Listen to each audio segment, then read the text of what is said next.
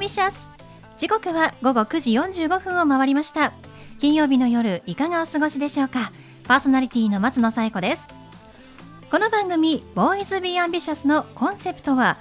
夢を抱き語りそして行動に起こそうということで毎回さまざまな業種のビジネスパーソンがゲスト出演。どんなビジネスをされているのかどうして始めたのかその思いを語っていただくそんな番組です。そして私と一緒に番組をお届けするのは柴田法務会計事務所の柴田純一先生です。先生よろしくお願いします。よろしくお願いします。さてあの父の日があったということでちょっと今日は父のお話をしようかなと思うんですけれども、まあ、柴田先生にも前お話ししたことありますかね？何年か前からあの2人でねよく飲みに行くっていうのもやってたんですけれども、はい、まあ、しばらくあの父の体調とかもあって飲みに行かなくってであのまああの疎遠に 疎遠っていうのも変ですけどなってたんですけどあ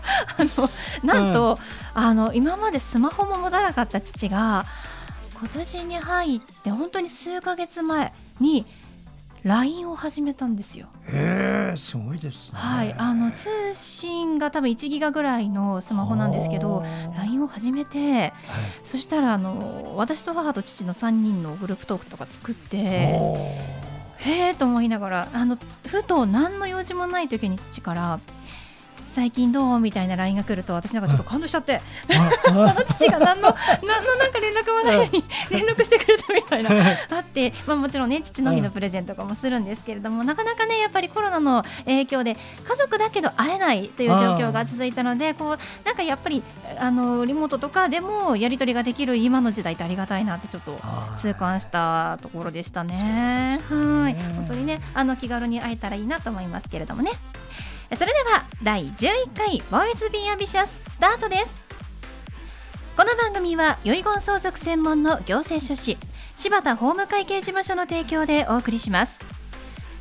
それでは先生今夜のゲストのご紹介をお願いします。はい。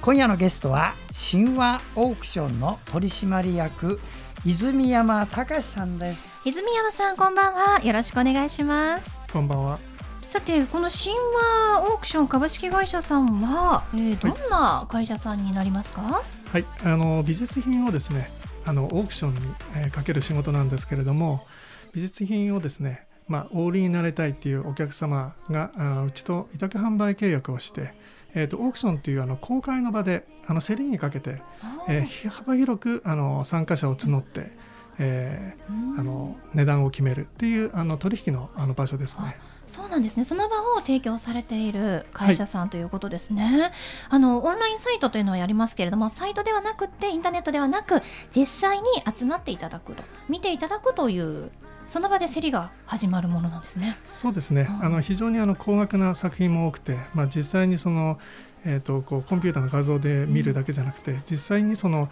えー、ある作品を見るっていうことに非常にその趣を、えー、置いたあの作品が非常に多いものですから、あのリアルにこだわる部分も非常にあのあります。うんそうなんですね。やっぱりいいものは直で見ないとやっぱり伝わらないものもあるかもしれませんしね。はい、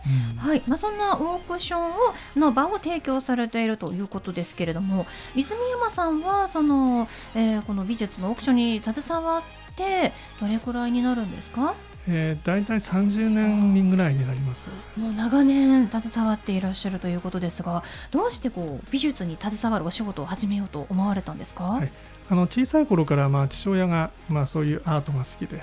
まあ、身近なところにあの彫刻ですとかあの絵画ですとかがありましたのであの自然とそういう、まあ、あの小さい頃も絵を描いたりしてましたので、まあ、そういう仕事に就けたら、まあ、い楽しいんじゃないかなとあの思っていました。そうなんですね。ただご自身がこうアーティストになるというわけではなく商品に携わる方、まあ、売る方、まあ、販売という側でしょうかね。になったんですね。そうですね。あの、まあ、自分もその書くことができるあのすごく好きなんですけれども、うん、まあ、その作品を作る過程で、まあ、なぜそういう絵を描くのかっていう、うん、その人間の考え方物事社会的なあの状況非常にそういうものにあの興味を持ちましてあの売る売りたいっていう方にあの仕事を選びました。そうなんですね。柴田先生も美術、はい、アートお好きですよね。好きです、ね、どんな作品とかを見たりされますか？えー、私あのいつも行くのは二課展と日展と、それから銀座の画廊さんでねたくさん、はい、あの掲げるところ多いもので、うん、とにかくいろんなものに触れるということが好きなんでね、はい、はい、幅広くご覧になってますよね。好きですね、うん、泉谷さんのところでは、どんな美術品を扱ってらっしゃるんですか？ジャンルでいうとどんなものがありますか？えーと、主にあの取り扱っているのは日本の近代美術という、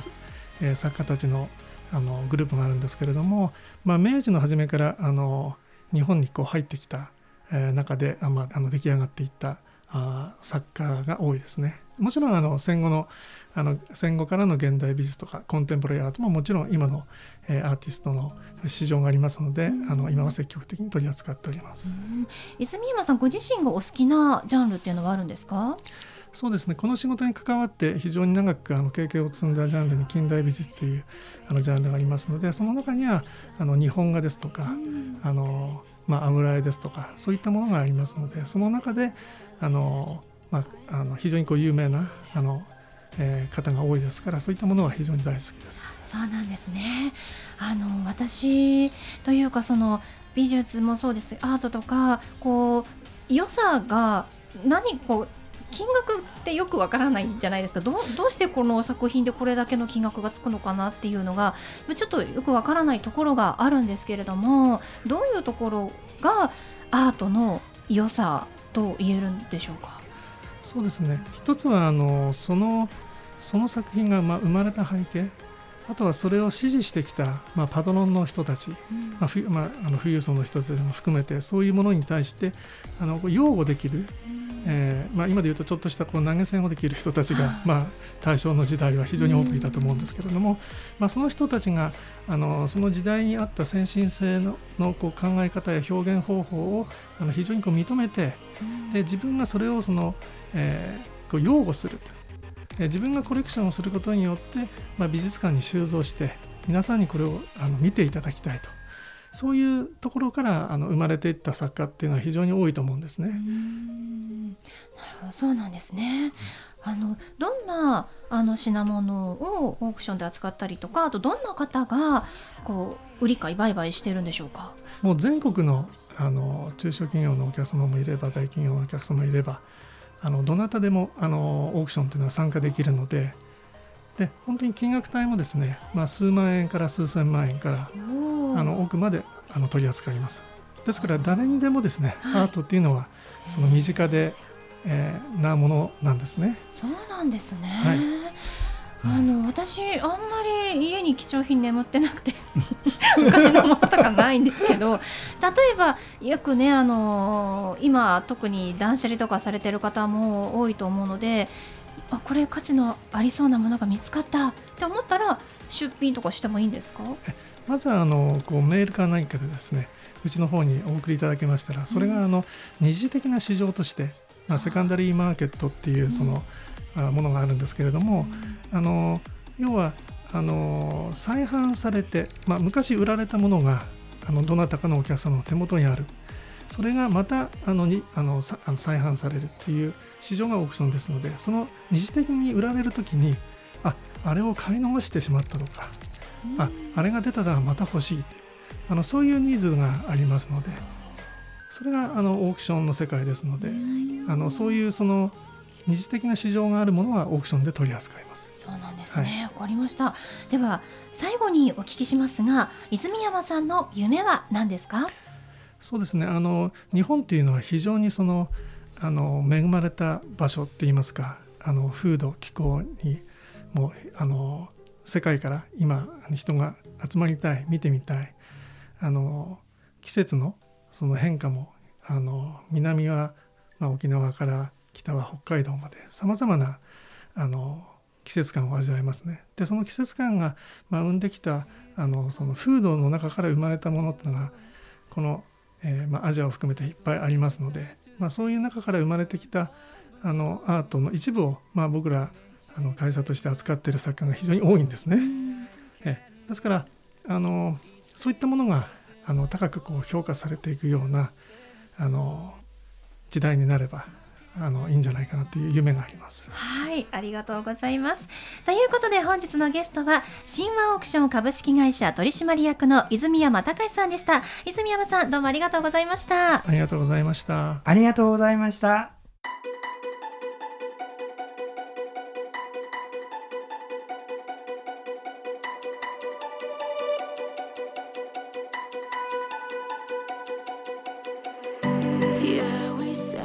は柴田先生のワンポイントアドバイスです。では先生今日はどんなお話をしていただけるんでしょうか？はい、えー、遺言相続専門の行政書士の柴田でございます、えー、今夜もお役に立てる情報、えー、ご提供できたら嬉しいですね。えー、コロナの問題いろいろなことでねなんとも皆さん緊張感が高まっている昨今なのでいろんなことを本物の情報を欲しいという方がたくさん出てきてます。前はねおふざけとかフェイクっていうとねそれだけのなんか価値があるようなね認めてくれるようなややんわりとした時代でしたがこうなるとねフェイクはおふざけは冗談じゃないっていうことになりますね。自分に役に立つ本物の情報だけで固めないと大変なことになる。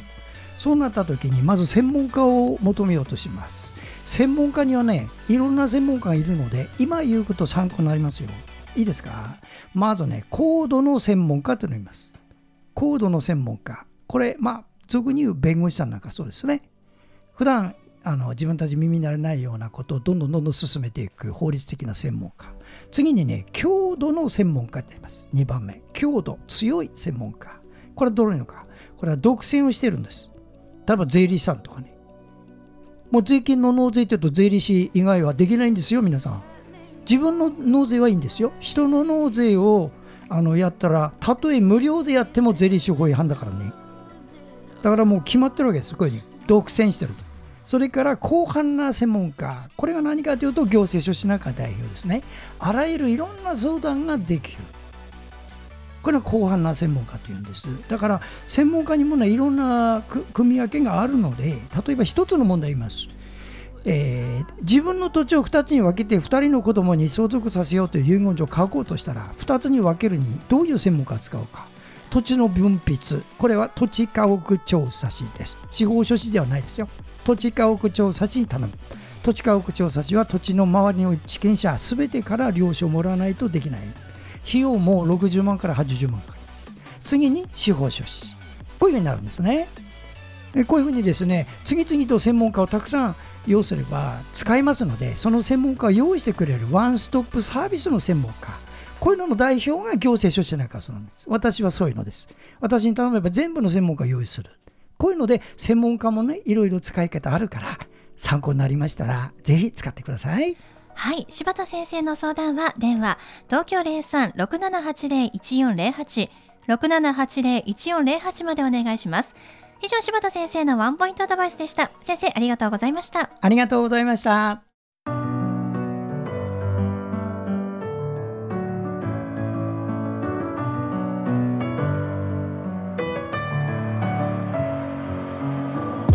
いうことでお送りしてきました「ボーイズ・ビー・アンビシャス」いかがでしたでしょうか？本日のゲストは神話オークション株式会社取締役の泉山隆さんでした。えー、美術品のオークションを、えー、しているという会社なんですけれども泉山さんがおっしゃってたのがあのときめきがなくなったものを出品してときめくものを買うって言ってたのであそれ素敵だなと思いましたので皆さんもぜひねオークション、えー、見たり買ったりしてみてはいかがでしょうか。詳しくは神話オークションの、えホームページご覧ください。それではまた来週この時間にお会いしましょう。お相手は松野紗友子と。柴田純一でした。それではさようなら。さようなら